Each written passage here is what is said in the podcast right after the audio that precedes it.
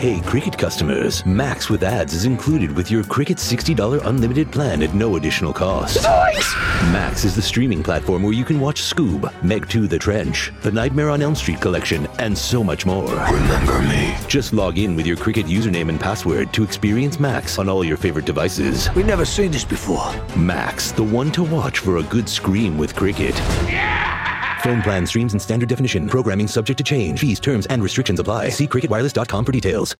Buongiorno a tutti, quella che vi presento oggi è una breve guida, per così dire, sulla schizofrenia dedicata a operatori, familiari e pazienti che vogliano approfondire o rinfrescare alcune nozioni di base su questa psicopatologia molto importante della psichiatria. Ovviamente questo video non ha la pretesa di essere completo o esaustivo, ma potrà servire da apripista per ulteriori approfondimenti, ok? Bene, prima di iniziare, come sempre, se non l'aveste ancora fatto, Fatto, iscrivetevi subito a questo canale YouTube per restare sempre aggiornati su questi argomenti di psichiatria e di neuroscienze che difficilmente troverete da qualche altra parte sul web, ok? Ma andiamo avanti a parlare di schizofrenia. Che cosa accade quindi a chi inizia a soffrire di schizofrenia? Una persona che soffre di schizofrenia tipicamente mostra cambiamenti di comportamenti, percepisce il mondo in maniera molto diversa da quello che era prima e mostra pensieri e ragionamenti che diventano sempre più disordinati e bizzarri e che possono cambiare e fraintendere il senso comune della realtà. Come si dice tecnicamente, la persona inizia a manifestare dei sintomi psicotici, di psicosi. In effetti la schizofrenia è appunto una psicosi cronica caratterizzata dalla persistenza di alterazioni della funzione cognitiva e percettiva, ma anche del comportamento e dell'affettività. Questi sintomi, per definizione, devono perdurare per almeno sei mesi e con una notevole compromissione ovviamente della qualità di vita del paziente e dei familiari intorno a lui. Di conseguenza, come si dice, solitamente questi sintomi devono generare un disagio clinicamente significativo. Parlando dei dati su quanto questo disturbo psichiatrico possa essere diffuso, vediamo che la schizofrenia riguarda ogni fascia di popolazione a livello di tutto il mondo e ha una prevalenza globale compresa tra il zero virgola tre e lo zero virgola sette per cento della popolazione e di solito compare tipicamente fra i quindici e i venticinque anni di età, ma alle volte anche più avanti nella vita, anche se esordi tardivi, ad esempio dopo i trenta o i quaranta anni, sono oggettivamente molto improbabili. Vediamo anche che circa un terzo delle persone schizofreniche ai giorni nostri e con le cure a nostra disposizione subiscono per fortuna solo uno o pochi brevi episodi psicotici acuti nella vita, quelle situazioni gravi che richiedono, tanto per intenderci, un ricovero ospedaliero. È anche vero però che ci sono alcuni casi in cui lo scompenso acuto può rimanere una condizione ricorrente e purtroppo durare tutta la vita. Ma torniamo comunque a parlare dell'esordio. Vediamo che l'insorgenza della malattia può essere in alcuni casi rapida, con sintomi acuti che si sviluppano nell'arco di poche settimane, o può essere più tipicamente lenta e insidiosa, sviluppandosi lungo un periodo di mesi o anche di anni. Durante l'inizio della schizofrenia la persona spesso si ritrae dagli altri, diventa sospettosa, pensierosa, depressa e spesso anche ansiosa e tipicamente inizia a sviluppare idee inconsuete o paure estreme legate a tematiche bizzarre o difficili da credere per le persone intorno a lui. I temi di questi contenuti di pensiero strani, di queste intuizioni che poi sono destinate a diventare dei veri e propri deliri, appartengono solitamente ad alcune aree abbastanza tipiche: il paranormale, il complottismo, l'ufologia, le tematiche religiose, oppure esperienze di trasformazione del mondo rappresentate da sensazioni tipiche come essere spiati, la televisione parla di me, e tutte queste si chiamano idee di riferimento. Anche esperienze di influenzamento come qualcuno controlla il mio corpo o la mia mente, o idee di inserimento di oggetti elettronici o dispositivi all'interno del corpo. Si sviluppa quindi quello che si chiama appunto un delirio, ovvero per definizione un convincimento sbagliato, erroneo, non passibile di critica, che non è possibile discutere o contraddire e che non è spiegabile, questo è molto importante, dall'intorno culturale e sociale in cui la persona vive, ok? È molto importante la cultura di appartenenza, in effetti, perché come potete vedere i contenuti di questi deliri sono spesso derivati da temi presenti in una certa era, in una certa cultura, e derivano dalle conoscenze di quella data persona, no? Ad esempio un delirio religioso è presente da molto molto tempo nei pazienti schizofrenici, da millenni potremmo dire, mentre che ne so, l'idea che un microcomputer sia stato inserito nel cervello, beh, appartiene a pazienti degli ultimi decenni, no? Su questo credo che saremmo d'accordo. Un altro sintomo che spesso si manifesta nella schizofrenia e che all'esordio può turbare parecchio il paziente e le persone intorno a lui sono le cosiddette voci, o più in generale le allucinazioni uditive. Si parla spesso di voci perché queste allucinazioni prendono quasi sempre la forma di voci che commentano le azioni della persona, lo insultano oppure colloquiano tra loro. Come potete capire, queste allucinazioni uditive che ritroviamo molto frequentemente nella schizofrenia sono un sintomo che disturba molto, che confonde e che spaventa molto la persona che le vive, che le sperimenta. In molti credono, anche per via di molti film o racconti che ne parlano, che nella schizofrenia siano frequenti anche le allucinazioni visive. Beh, non è così in realtà, dato che la più frequente causa di allucinazioni visive sono probabilmente l'intossicazione da alcune sostanze, ad esempio l'L S D parla di sostanze da abuso, oppure alcune forme tumorali del cervello. Quindi quando un paziente riferisce questi sintomi bisognerà approfondire subito con una raccolta di informazioni molto più accurata, con esami eh, ematici o anche esami strumentali specifici, ok? Bene, come potete capire sarebbe molto importante notare rapidamente questi primi segni della schizofrenia, questi primi segni, questi primi sintomi, per assicurare un accesso tempestivo al trattamento e quindi portare sollievo rapido alla persona. Ma in realtà non è così facile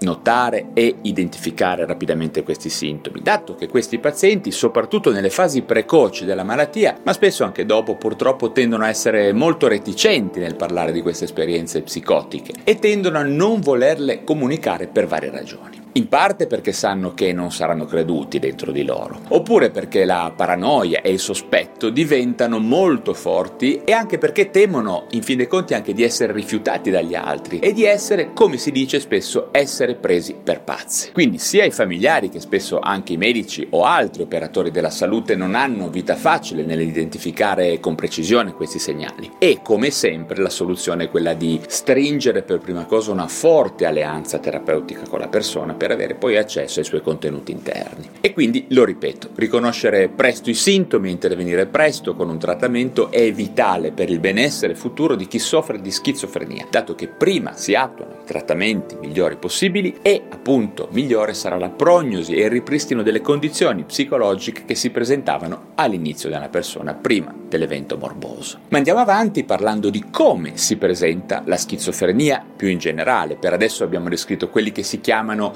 sintomi positivi della schizofrenia, ovvero i deliri e le allucinazioni dei vari comportamenti bizzarri, strani, alle volte aggressivi, che possono derivare da questi sintomi. Abbiamo poi dei sintomi cosiddetti cognitivi che si possono manifestare ad esempio con difficoltà di pensiero, ovvero possono essere danneggiate sia la concentrazione sia la memoria o anche la capacità di elaborare bene alcune informazioni, seppure spesso, quasi sempre direi, non ci sia un vero e proprio ritardo mentale in queste persone, ok? Allo stesso modo il discorso, l'eloquio potrebbe essere difficile da seguire, senza connessioni logiche, oppure il pensiero e il linguaggio possono essere confusi e sconnessi. Tutto questo può rendere molto difficile sia lo studio che il lavoro o anche le relazioni con le altre persone, che possono cogliere queste anomalie cognitive e rifiutare la persona. Infine, per concludere il discorso sui sintomi della schizofrenia, ovvero di come la schizofrenia si possa manifestare, dobbiamo parlare di quelli che eh, si chiamano sintomi negativi della schizofrenia. Questi sintomi si chiamano negativi perché sono relativi ad una diminuzione di funzione, ad uno spegnimento in qualche maniera che il paziente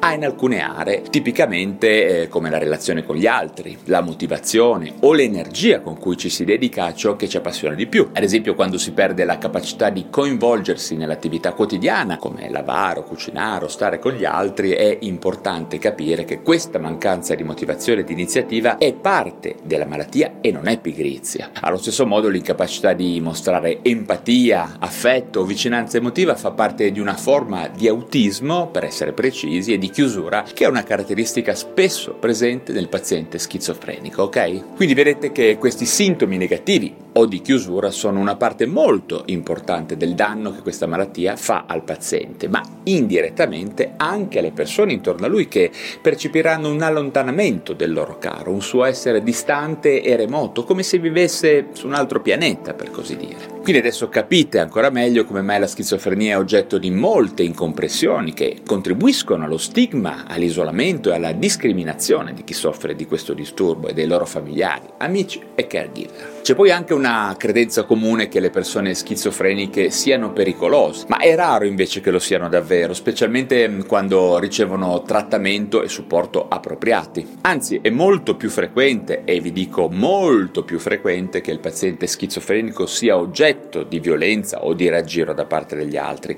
anche se oggettivamente, in rara occasione, una piccola minoranza di persone schizofreniche possono diventare aggressive durante un episodio acuto e non trattato di psicosi a causa delle loro paure e ossessioni. Ma anche in questo caso il comportamento aggressivo è più spesso diretto verso se stessi e magari il rischio di suicidio può diventare reale, purtroppo. Ancora, per sgombrare il campo da confusione, vediamo che la schizofrenia è spesso descritta erroneamente come sdoppiamento della personalità. Questo non è vero. I pazienti affetti da schizofrenia possono avere delirio, convinzioni strane su loro stessi e un senso distorto della realtà, ma non hanno personalità multiple, è chiaro? Quello è un altro disturbo, peraltro molto raro in psichiatria. Infine, ribadisco che i pazienti schizofrenici mostrano quasi sempre livelli normali di intelligenza e non hanno in questo senso un ritardo mentale vero e proprio, anche se eh, dei sintomi acuti e cronici di psicosi possono interferire con la capacità di pensare correttamente e in maniera efficiente. Bene, ma a questo punto passiamo alla domanda che molti mi fanno: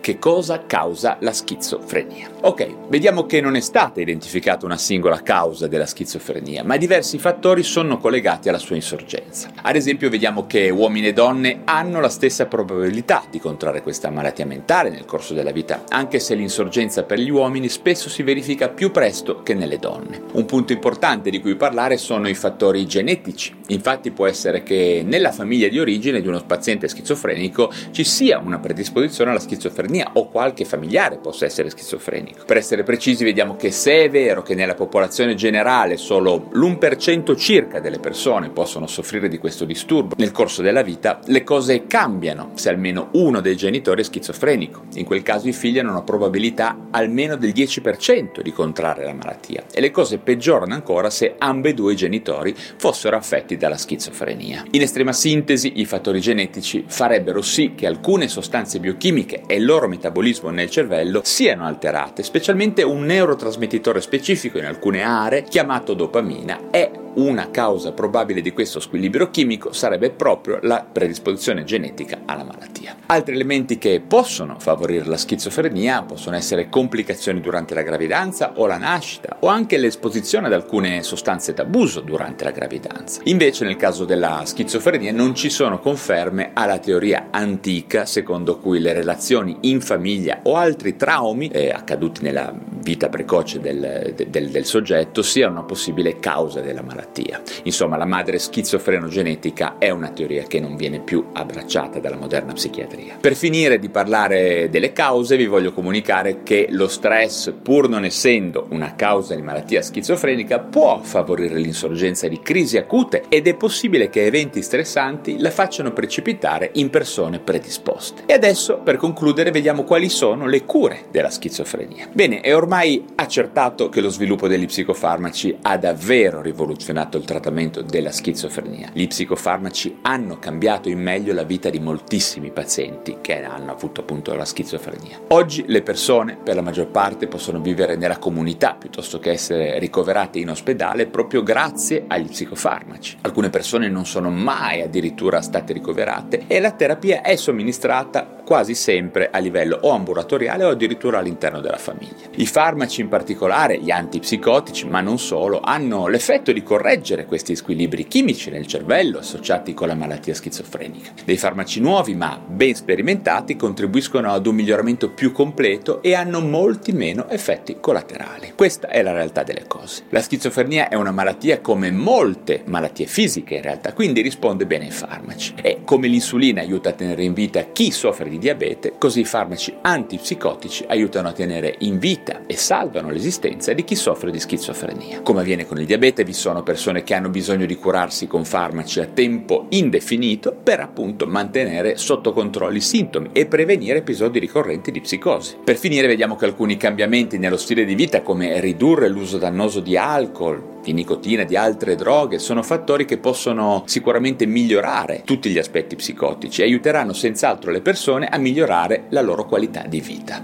Nonostante purtroppo non vi sia una cura definitiva conosciuta per la schizofrenia, questo è importante dirlo, il contatto regolare con un medico o uno psichiatra e possibilmente un'equipe di operatori di diverse discipline che possono comprendere infermieri specializzati, assistenti sociali, terapisti della riabilitazione e psicologi, può aiutare la persona affetta da schizofrenia a gestire al meglio i sintomi e a vivere in maniera piena e produttiva una vita pagante. Anche il supporto di persone con interessi comuni può essere una fonte valida di sostegno, di informazioni utili e di speranza, quindi il contatto con gli altri pazienti, con comunità di supporto, sono davvero fondamentali. È molto importante non dimenticare che anche i problemi di salute fisica devono essere trattati, per cui gli psichiatri dovrebbero sempre essere in contatto sia col medico di medicina generale che con gli altri specialisti che si dedicano ad un paziente schizofrenico. I servizi di riabilitazione psichiatrica e di supporto possono aiutare con i problemi relativi al lavoro. Il lavoro è veramente un altro aspetto importante e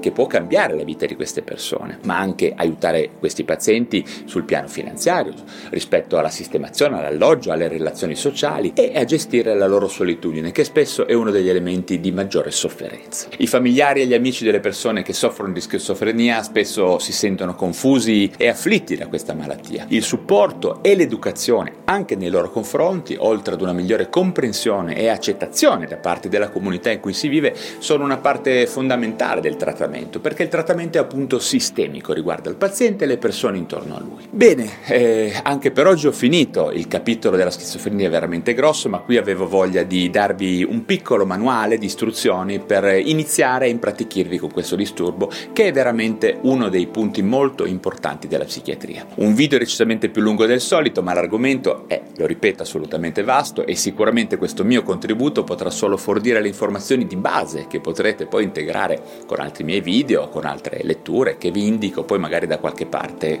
qui in descrizione. Bene, come sempre, se vi sono stato utile datemi un like e spero che anche oggi vi facciate sentire con domande, precisazioni o opinioni giù in descrizione. Prima di salutarci ricordate di iscrivervi a questo mio canale YouTube o al mio podcast Lo Psiconauta, a seconda del canale digitale da dove mi state ascoltando. Ricordatevi anche del mio Instagram, della mia pagina Facebook e soprattutto del mio blog valerio rosso punto com, dove troverete tantissimi articoli di approfondimento sulla moderna psichiatria e sulle neuroscienze. Tutti contenuti gratuiti che difficilmente troverete da altre parti, ok? Come sempre, grazie davvero della vostra attenzione e ci vediamo al prossimo video.